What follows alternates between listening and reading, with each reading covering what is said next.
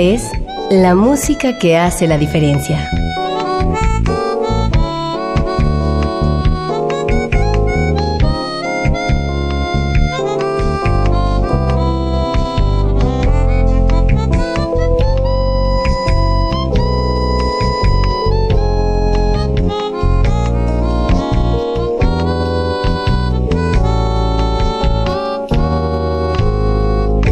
Las estrellas del pop y de la música brasileña. Sonidos originales del cine y del teatro. Jazz, New Age y otros géneros.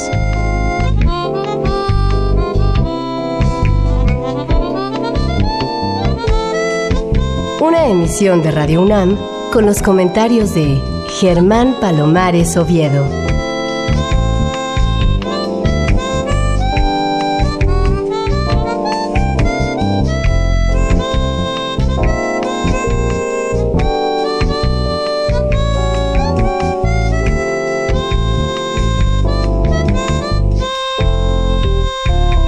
Muy buenas, soy Germán Palomares Oviedo en una nueva emisión con la música que hace la diferencia.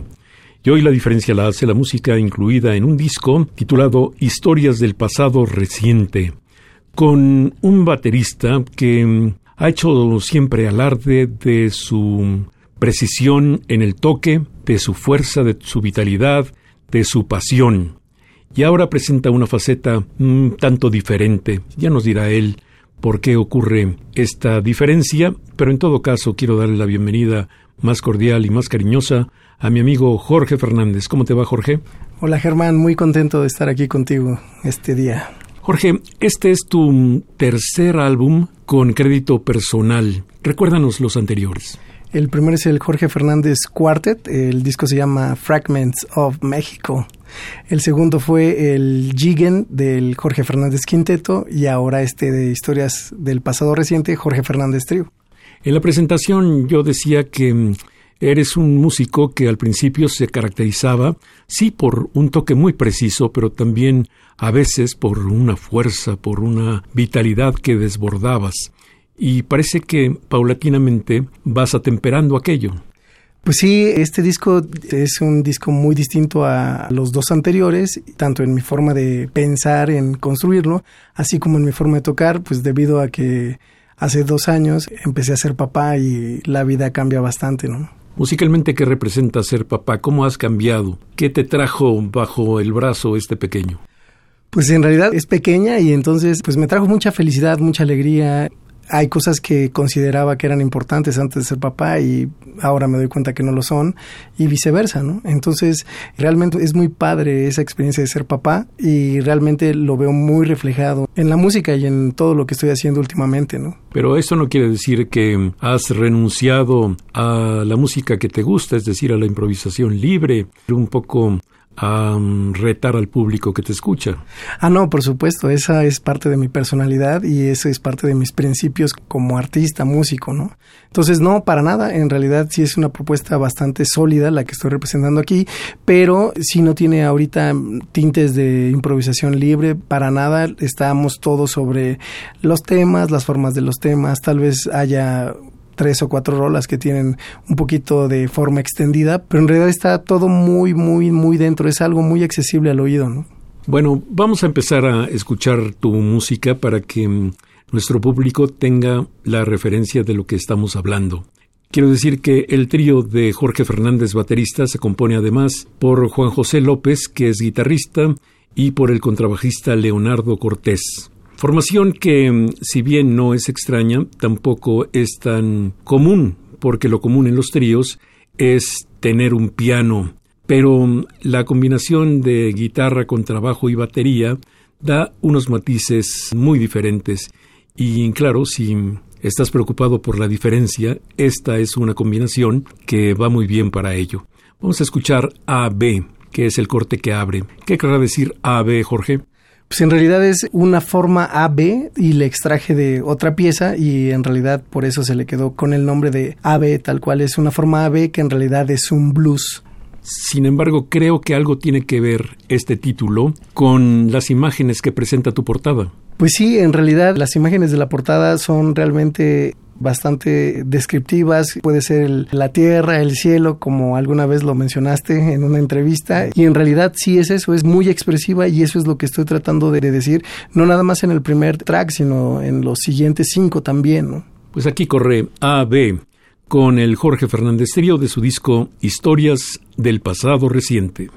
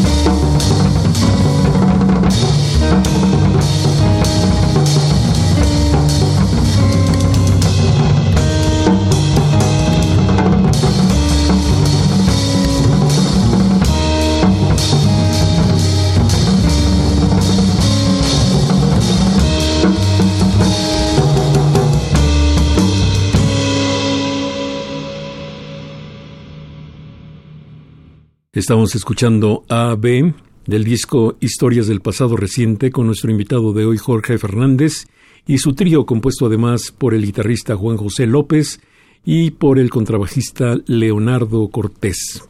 ¿Hace cuánto decidiste mutar de las formaciones un poco más largas a este concepto de trío, Jorge?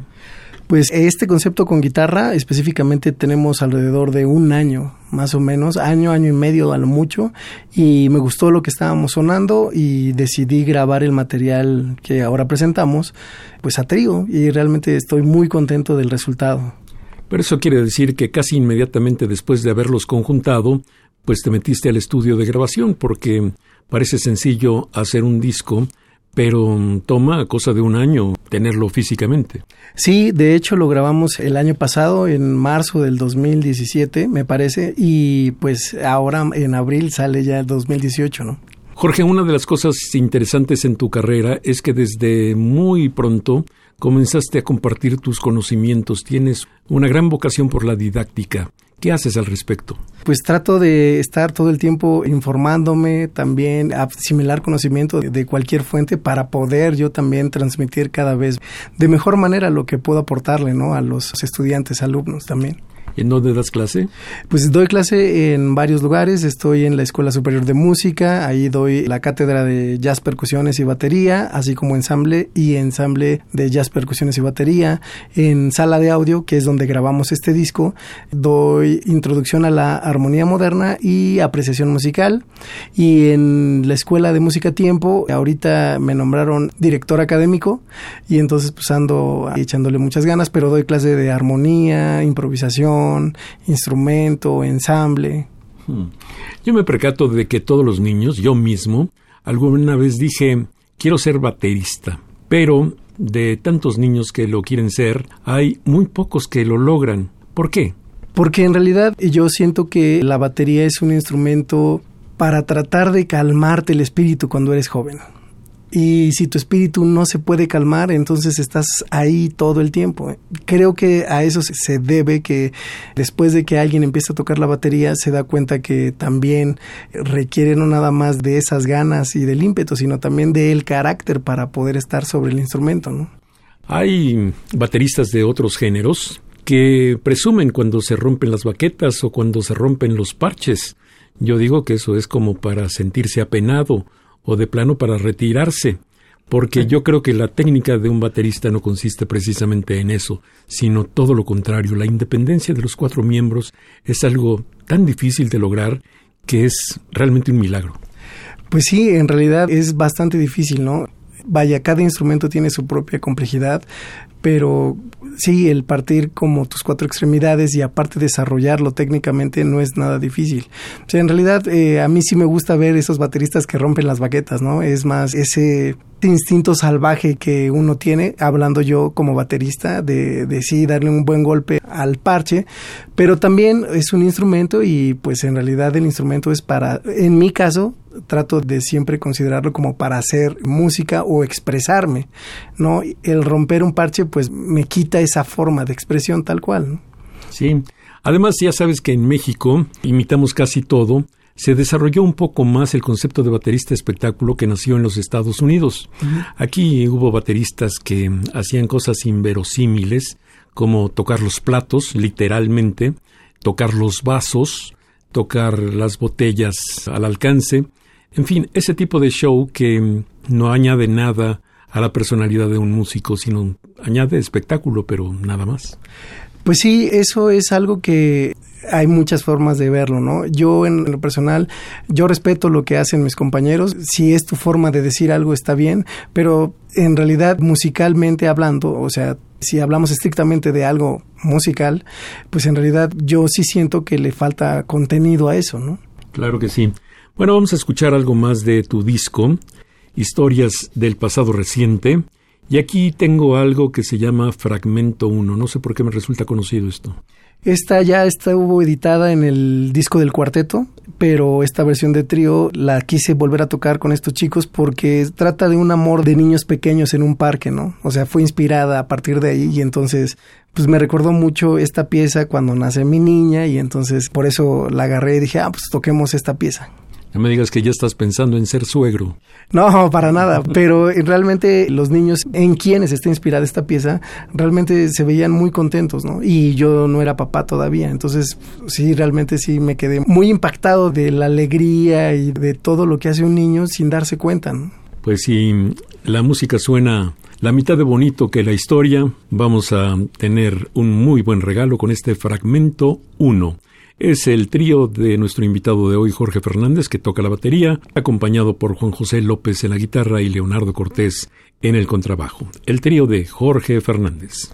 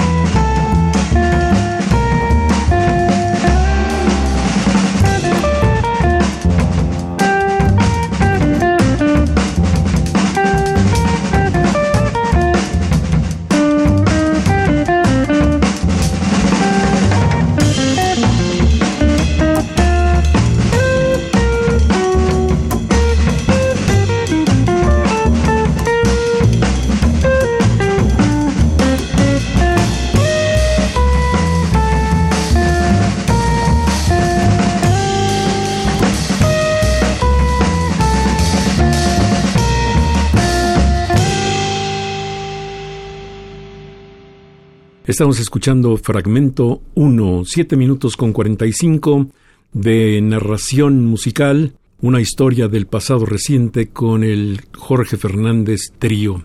Este disco, me has dicho, fue grabado en sala de audio. ¿Por qué en sala de audio y por qué la participación de otras personas que están aquí y que me gustaría que mencionaras?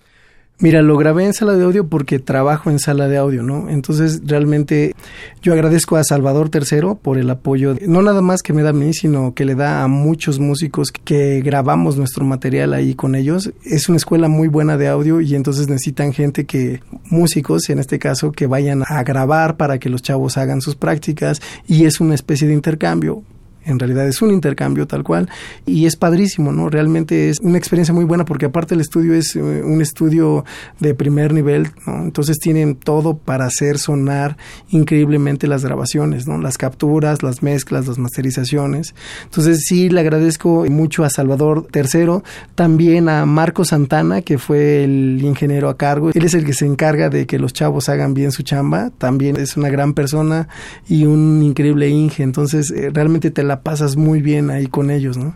Y no es que trabaje ahí, sino antes de que trabajara ahí ya había yo grabado cosas ahí y siempre el trato ha sido increíble. No, yo respaldo lo que estás diciendo. Salvador III es muy buena persona y su instalación justamente es de primer nivel. Tú hiciste mezcla y masterización también. Sí, yo ya he estado mezclando discos anteriores. Mezclé el disco, el Motion del piano and drums, mezclé el del quinteto, el Jigen, y ahora hice la mezcla también de este. Y empecé ya desde hace un ratito a aprender un poco de masterización y me animé a masterizar yo el disco, ¿no? Le tengo que agradecer también a un amigo, Cristian Tumalán, que él vive en San Francisco, y él me asesoró con detalles técnicos de la masterización y realmente me gustó mucho el resultado del disco, ¿no? Yo creo que sé mucho de ti, pero mm, al parecer sé demasiado poco porque no sabía tus capacidades como artista plástico. Ah, bueno, pues más bien también el arte le tuve que echar ganas yo también a, hacerlo. Y pues sí, el disco realmente me llevó tanto trabajo hacerlo porque realmente sí quería que la música estuviera completamente ligada al arte del disco, ¿no? Y los colores que trae el disco, la forma de expresión de los rostros de la fotografía, que por cierto le hizo un amigo César Morán, a quien le mando un gran abrazo y un agradecimiento muy sincero porque siempre me apoya en todo lo que requiera yo de fotografía. Entonces sí quería que fuese realmente muy expresivo porque siento que este disco es muy expresivo, ¿no? Sí. Bueno, dos de los tres miembros tienen poco pelo arriba y bastante barba. Pero mm, no es así en el caso de Leonardo Cortés. Tienes que encontrarte un contrabajista que también use poco pelo en la cabeza y mucho pelo en la barba. bueno. Muy bien, vamos a oír más música y ahora un título muy sugerente. Cuando se desvaneció tu rostro, inmediatamente me trae a la memoria la letra de un estándar que todos conocemos que se llama Laura. But she was only a dream, ¿no? Exactamente. Se desvaneció tu rostro.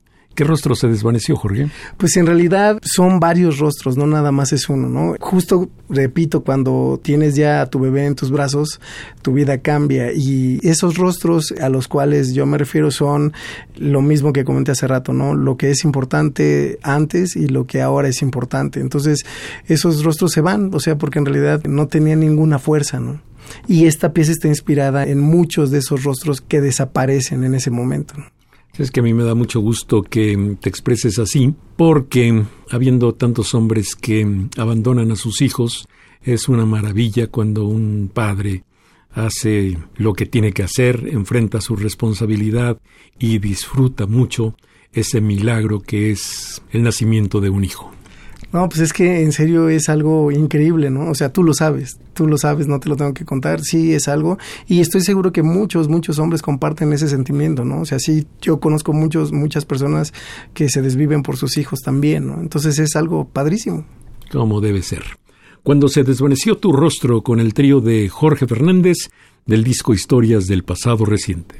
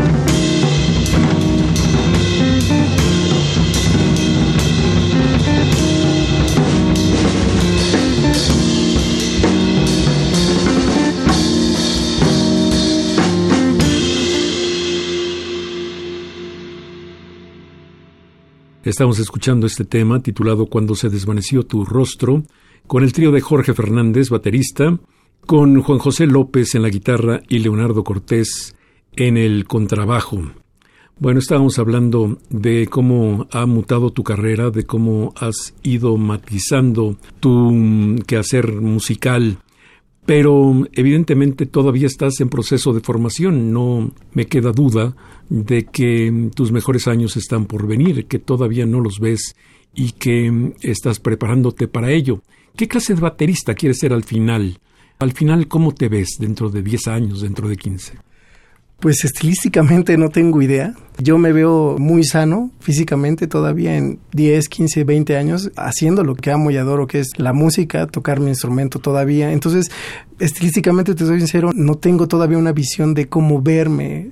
Lo que hago es por temporadas, ¿no? Por épocas, no sé, cada dos, tres años empiezo a darme cuenta que el estudio que sigo haciendo me lleva a direcciones distintas y me gusta mucho, o sea, me gusta mucho porque técnicamente sigo avanzando, o sea, es algo que yo pensé que ya no iba a pasar después de un tiempo y no, o sea, sí, tú estás ahí sentado y sigue habiendo conexiones en el cerebro que se hacen y que empiezas a ver de diferente forma tu instrumento, la música, tu cuerpo sobre el instrumento, entonces, estilísticamente no, no lo sé porque aparte me gustan muchas cosas, o sea, llega un disco nuevo de un género raro y me gusta escucharlo y trato de absorber lo que pueda de ese disco y si me traen pop y me gusta, lo hago. Y si me traen banda, lo hago. Me gusta mucho. Hay muchas piezas de banda que últimamente he estado escuchando por la forma en la cual orquestan los metales. Y se me hace muy interesante también la sonoridad de eso, ¿no? Entonces, siempre estoy tratando como de aprender cosas nuevas. Entonces, estilísticamente sí no te puedo decir cómo me veo en 10 años, pero sé que sí me veo haciendo música. Te lo pregunto de una manera diferente. ¿Qué bateristas prefieres? ¿A qué bateristas escuchas con mayor frecuencia? Mira, ahorita estoy escuchando mucho a Eric Harlan. Me gusta mucho este baterista afroamericano. Realmente me encanta. Sigo escuchando mucho a Elvin Jones, Tony Williams, o sea, cada vez encuentro cosas mucho más interesantes en el desarrollo de su música. Bateristas mexicanos, me gusta mucho lo que hace Tabo Nandayapa, por ejemplo. ¿No? Lógicamente Antonio Sánchez, me gusta mucho el desarrollo de su música también, todo lo que está haciendo ahorita con las películas, las producciones de Berland, me encanta en cómo aborda su música, lo que hace con sus proyectos. Entonces veo diferentes bateristas, ¿no? Ahorita también vi un coreano también, encontré un coreano recolectando material para una clase y realmente me sorprendió mucho también el avance de este, realmente no me acuerdo del nombre porque es un Shen Chun, ya sabes, pero se me hace muy, muy interesante todo ese tipo de desarrollo, ¿no? Porque hacen cosas de batería solo tal cual y son piezas de 20 minutos, ¿no? Entonces sí me encanta todavía el instrumento.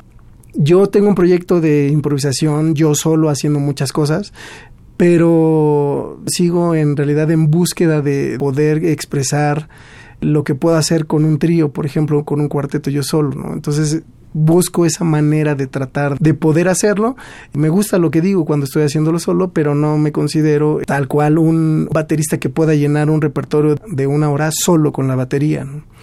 Sabes, una de las primeras cosas que me sorprendieron de ti, que ya te lo he comentado en alguna otra oportunidad, dije, caray, un baterista económico. Y eso quiere decir que a pesar de que eras muy jovencito, pues no tenías una batería con 18.000 mil módulos, si no tenías apenas lo imprescindible y sigues con ese tipo de batería, apenas lo imprescindible. Sí, me gusta justamente tratar de sacar lo máximo de ese set, ¿no? Hacer melodías con el set, eh, buscar realmente notas específicas. Sí, es un trabajo que ya llevo haciendo desde hace mucho tiempo, ¿no? Y eso me gusta mucho porque mis alumnos ahora lo hacen también y me encanta, ¿no? O sea, se empiezan a dar cuenta que con dos, tres tambores puedes hacer mucho, mucho, mucho, mucho. O sea, no necesitas tanto para poder expresarte, ¿no? Y eso es lo que en realidad trato de pasarle a, los alumnos, ¿no? Que sean ellos y que digan lo que piensan, lo que sienten y lo que son como personas, ¿no? En la música no hay forma de engañarnos, o sea, en realidad lo que eres es lo que tocas y lo que le expresas a la gente. Está muy bueno que nosotros músicos nos demos cuenta de realmente nos escuchemos y digamos, sí me gusta lo que soy, o sea, porque en realidad eso es lo que pasa, ¿no? Pues qué bien dicho. Vamos a ir hacia el corte 4 de tu disco este se llama Hacia las Barrancas, segunda parte, porque la segunda parte está aquí y no pusiste la primera. La primera parte en realidad nunca la he grabado, de hecho Hacia las Barrancas tiene parte 1, parte 2 y parte 3, la 2 y la 3 no encuentro todavía la instrumentación para hacerlo porque tratan de cosas, de paisajes, de experiencias distintas en un viaje o sea, fue una experiencia que tuve hacia las Barrancas del Cobre y en ese viaje pasaron muchas cosas muy padres. Entonces, cada una tiene su propia forma de expresión. Entonces, por ejemplo, en, un convivio con 10 personas, pues eh, lo más lógico es que tenga una pequeña orquesta, ¿no? O de menos un septeto para poder decir todo lo que pasó ahí. Y está escrito en el papel, pero aún así no encuentro realmente qué sonoridad quiero darle a, hacia las Barrancas 1 y hacia las Barrancas 3. El corte AB, que es el número uno de este track, lo extraje de Hacia las Barrancas 1 y lógicamente lo tuve que modificar, ¿no? Para poderlo sonar a trío. Pues muy bien, aquí está Hacia las Barrancas 2. El trío de Jorge Fernández como baterista y compositor de todos los temas, Juan José López en la guitarra y Leonardo Cortés como contrabajista. Ya vendremos para saber dónde podemos conseguir este disco, que no sé si les gusta tanto como a mí, pero realmente recuerden una de las misiones, uno de los propósitos fundamentales es apoyar a los músicos mexicanos. Y si amamos verdaderamente a la música, tenemos que amar a los músicos. Aquí está Hacia las Barrancas 2.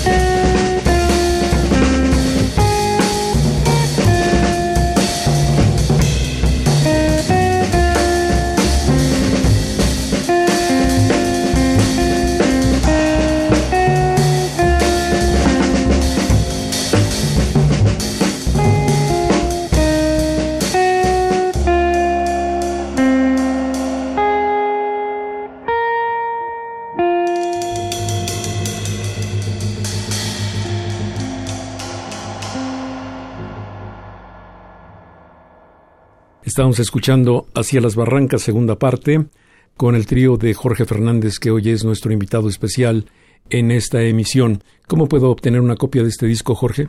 Pues el físico, búsquenme en mis redes sociales, en Facebook estoy, en Twitter también, en Instagram incluso me pueden mandar mensaje. Me mandan mensaje y sin ningún problema se los mando a donde quieran que les llegue, ¿no? Incluso hasta firmado si quieren, ya con el autógrafo puesto. Lógicamente es un poquito más caro. Ah, no es cierto. No, búsquenme ahí y se los mando. Si lo quieren físico, si lo quieren digital, está en todas las plataformas digitales, en todas, eh, Spotify, Apple Music, eh, YouTube, Amazon, Cualquiera que se te ocurra, la de Android también está ahí, o sea, en todas están. Esa es una buena pregunta.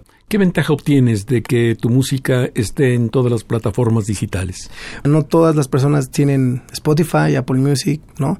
Muchas personas les gusta el YouTube, a muchas otras compran cosas por Amazon. Entonces, tener en todas las plataformas me hace que mi música se expanda comercialmente, ¿no? Que le llegue a cualquier persona que disfrute de su mejor plataforma digital, ¿no? Entonces, en ese aspecto me gusta mucho estar trabajando con todas estas empresas que hacen que mi música llegue a cualquier lado casi del mundo, ¿no?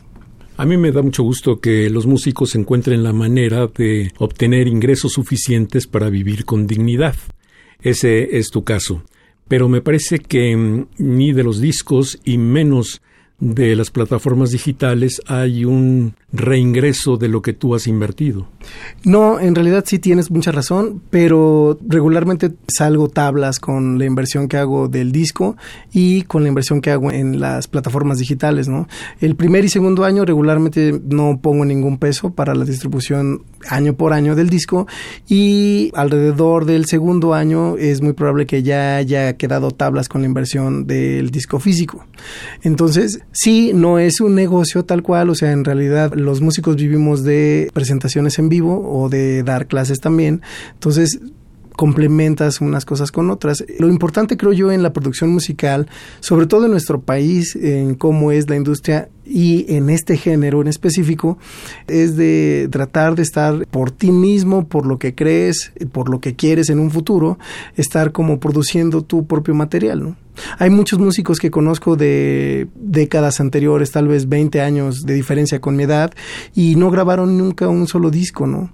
Y es una lástima porque en serio que el nivel musical de estos grandes músicos es increíble. Entonces, a mí sí me da mucha tristeza que ese tipo de músicos, grandes músicos, no hayan grabado material y no hayan dejado ese registro, no nada más para ellos. No creo que se trate de un ego personal, sino se trata de lo que está pasando en tu país en ese momento. Porque la música, el, todo el arte en general está influenciada de eso, de tu entorno, ¿no? Y para nosotros como humanidad es importantísimo tener ese tipo de registros, ¿no? Para mí el mejor baterista que ha dado México se llama Álvaro López Padre y mm, tienes razón, no hay un registro bajo su propio nombre. Hablando de otras cosas, Jorge Fernández, ¿cómo haces para que tu oído no se vaya deteriorando con tanto golpe de tambor y tanto golpe sobre los platos? Muchos bateristas tienen lamentablemente una pérdida aguda del oído y pues eso hay que prevenirlo. ¿Cómo lo haces? Pues mira, mi estudio me pongo siempre tapones. Hay unos tapones especiales y te reducen 10 decibeles. No pierdes la sensibilidad del instrumento como tal, pero 10 decibeles es mucho al momento de estar una hora, dos horas, tres horas sobre, como bien lo dices, sonidos tan agudos que es como son los platos, ¿no? O sea, en realidad yo conozco también varios compañeros bateristas que pierden muy rápido el oído y es por eso, también tiene que ver con la fuerza con la cual le pegues al instrumento, ¿no? Ahí afortunadamente yo primero estudié música clásica y me enfoqué mucho en desarrollar una buena técnica para no tener la necesidad de tocar tan fuerte. Y bueno, lógicamente con el paso del tiempo pues voy reduciendo y cada vez reduzco más el volumen de mis ejecuciones, ¿no? Debido a que sigo estudiando, desarrollando técnica. Entonces eso es algo que afortunadamente he tenido como cuidado de tener y siempre estudio con tapones, ¿no? O sea, si me voy a poner a estudiar sin tapones, prefiero agarrar las escobillas y ponerme a estudiar con escobillas porque sí, o sea, sí te lastimas mucho el oído, entonces hay que prevenir antes, ¿no? Entonces el uso de tapones lo recomiendo bastante bastante, o sea, es lo que en mi caso me ha ayudado desde que empecé, ¿no? O sea, desde que empecé a estudiar percusión clásica y estaba en los timbales grandotes, ya traía tapones puestos, ¿no? Hubo un tiempo, Jorge Fernández, en que salían a cada rato bromas sobre los bateristas. La más común de todas, la que recuerdo, es que hay músicos buenos, músicos malos y bateristas. Eso obviamente es una broma, pero cuando se llega a tener contacto con un músico como tú, cualquiera de esas bromas es solamente eso, algo que pasa a segundo plano porque tú sí que eres un músico, tú sí que eres un ser humano que toma su profesión en serio, lees, compones, das clases, en fin, eres un músico completo y de esos músicos son los que queremos en nuestro país, porque algunos se llaman músicos y ni siquiera saben leer. Vaya, yo respeto mucho a la gente que se dedica de la música. Siento que no necesitas realmente leer para ser músico, pero depende de qué músico quieres ser, ¿no? En qué género te quieres desenvolver. O sea, ahí sí yo sí comparto mucho este punto que estás externando. ¿Por qué? Porque sí, o sea, yo también trato de que mis alumnos se superen día a día, de que entiendan el uso de la melodía y la armonía. Por eso doy el ensamble de jazz percusiones en la superior, ¿no? En realidad el ensamble de jazz percusiones es de marimba, gilófono, vibráfono y batería y lo tocan los chicos que están tocando dentro del área de la batería, ¿no? Batería y percusión. Por eso es sales como licenciado en jazz con especialidad en percusiones, ¿no? Entonces, sí, yo también comparto mucho eso, sí escucho mucho todo el tiempo esas bromas de que es que, o sea, hay que ser sinceros, los bateristas no son músicos y y sí, o sea, los bateristas que no estudian un instrumento melódico o armónico, eh, yo a veces sí podría decir que muchos de ellos sí no son músicos, ¿no? Ahora hay otros que tienen un oído increíble también, ¿no? Tanto melódico como armónico, y entonces, o sea, es muy sorprendente eso. Creo que el uso de la armonía y la melodía te da un plus como baterista, ¿no? O sea, realmente te pone en un lugar muy distinto a alguien que toca la batería y que no desarrolla estas otras habilidades. Yo siempre recomiendo que se apliquen en ambas cosas, ¿no? Si eres baterista, está padre que te gusten los tamborazos, pero también desarrolla tu oído y tu armonía, porque te va a ayudar para muchas cosas. Eso es lo que a mí me ha ayudado a, vivir de músico en realidad, ¿no? O sea, como músico, no nada más como baterista. Cuando era solo baterista, pues tenía acceso a trabajo de baterista, tal cual. ¿no? Y no es despectivo y no tiene nada de malo, pero realmente sí me ayudó mucho el entender que la armonía y la melodía funcionan también para el desarrollo del baterista que también quiere ser músico. Seguro que sí. Bueno, pues después de esta muy buena explicación, vamos al corte 5 de este disco que tiene 6. Esto se llama Alterando el Paisaje. Este nuevo cuenta una composición de Jorge Fernández que toca la batería y que está acompañado por Leonardo Cortés como contrabajista y Juan José López como guitarrista. Una producción del mismo Jorge Fernández y realmente pues es un disco en el que casi casi lo hace todo. Qué bueno. Aquí está alterando el paisaje.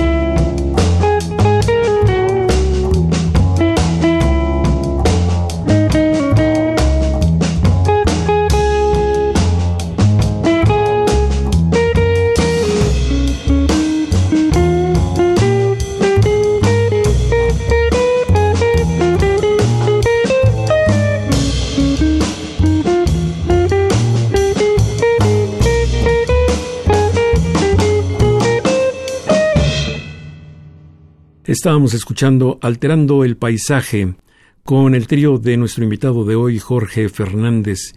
Juan José López toca la guitarra, Leonardo Cortés toca el contrabajo. Yo creo que después de tres discos has encontrado ya la manera de hacerlos, de hacerlos bien.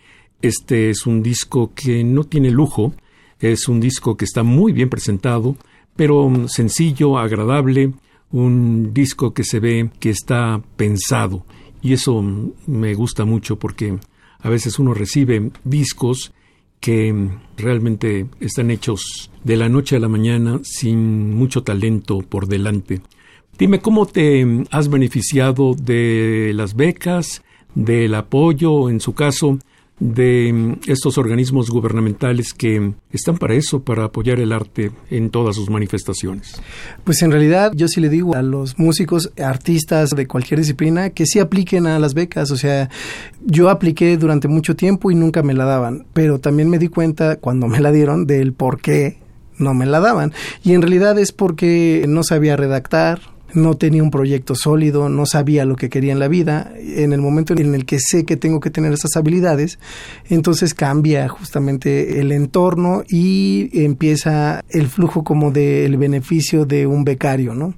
Me gusta mucho que sí haya becas para la gente y realmente lo que no me gusta es que la gente no aplique para aprovecharlas, porque en realidad ese dinero tienen que gastarlo, o sea, el gobierno lo tiene que gastar y si es en ustedes, aprovechenlo, o sea, realmente aplíquense en desarrollar algo, vean lo que realmente les interesa, lo que les motiva realmente a hacer. Son proyectos alrededor de un año. La beca que a mí me dieron en el FONCA, por ejemplo, fue de un año, de creo que fue 2010, 2011, en jóvenes creadores. El género era composición, otros géneros, y realmente la experiencia de estar ahí también ayuda mucho a verte a ti mismo en qué lugar estás con respecto a otros artistas que están mucho más adelantados que tú en muchos aspectos, ¿no? Entonces es muy padre la convivencia, aparte convives con gente de otras disciplinas y es muy padre, ¿por qué? Porque regularmente en una escuela de música solo hablas de música. Es muy poco frecuente que alguien te explique o te lleve hacia otra área, ¿no? Y cuando descubrí eso en este tipo de becas, pues me encantó, ¿no? Realmente hay mucha gente que habla de otro tipo de expresión y si tú esos ejemplos de expresión los llevas hacia tu arte, entonces tu arte se modifica completamente y la ves de una forma muy distinta.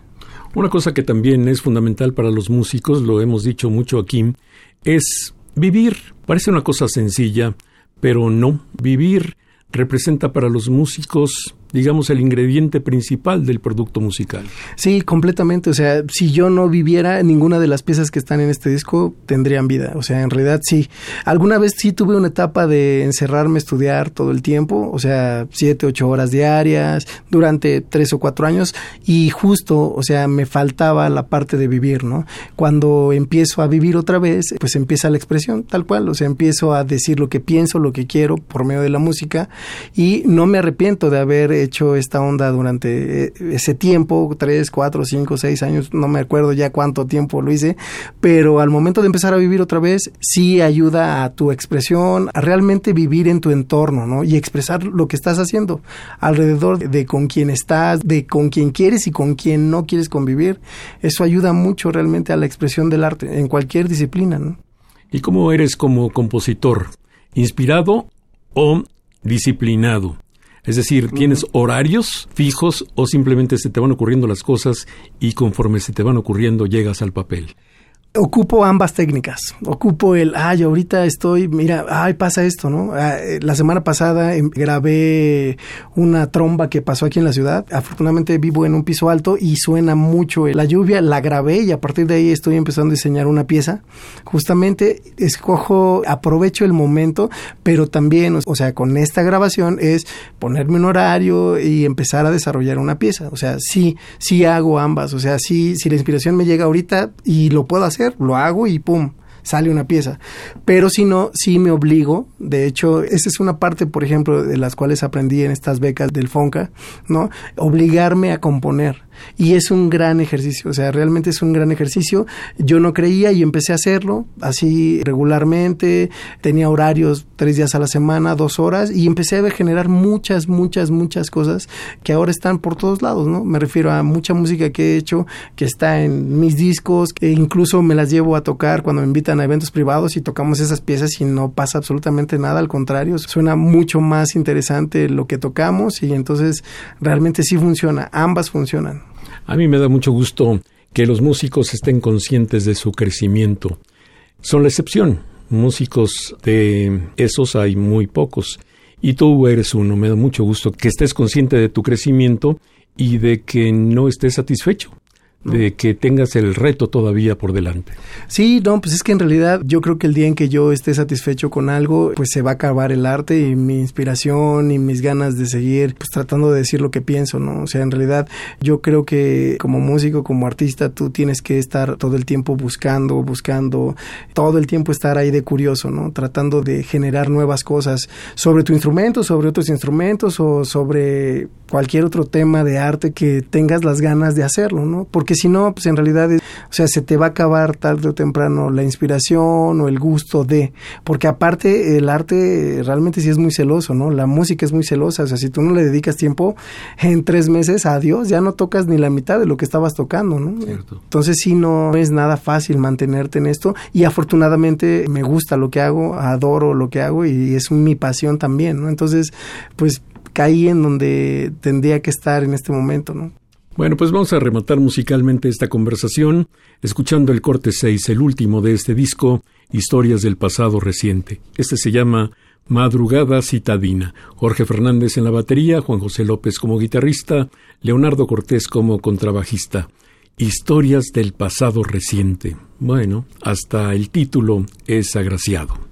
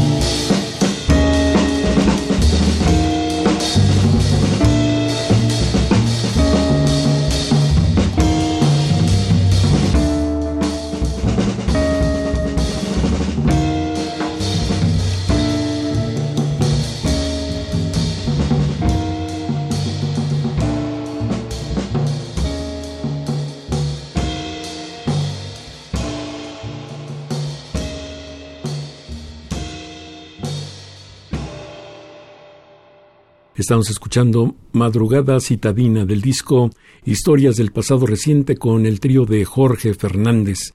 Pues el tiempo se ha acabado, Jorge. Me da mucho gusto que hayas venido a esta emisión.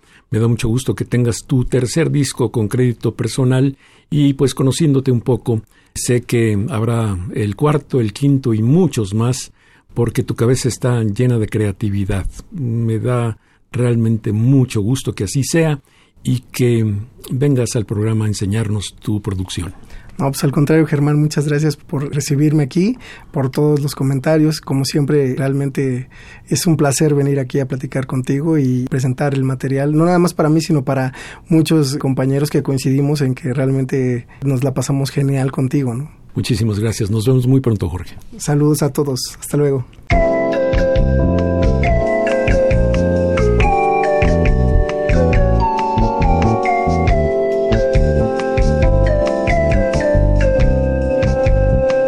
Las estrellas del pop y de la música brasileña. Sonidos originales del cine y del teatro, jazz, new age y otros géneros.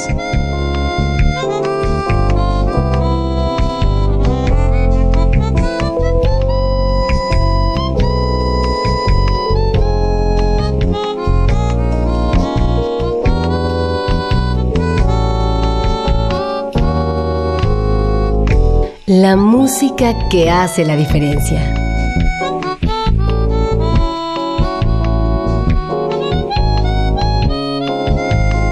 Una emisión de Radio UNAM con los comentarios de Germán Palomares Oviedo. Con la realización técnica de Francisco Mejía. Sugerencias y comentarios en gpalomar.servidor.unam.mx. También en Twitter y en Facebook. A través de la web, escúchenos en radiounam.unam.mx. Alternativa AM.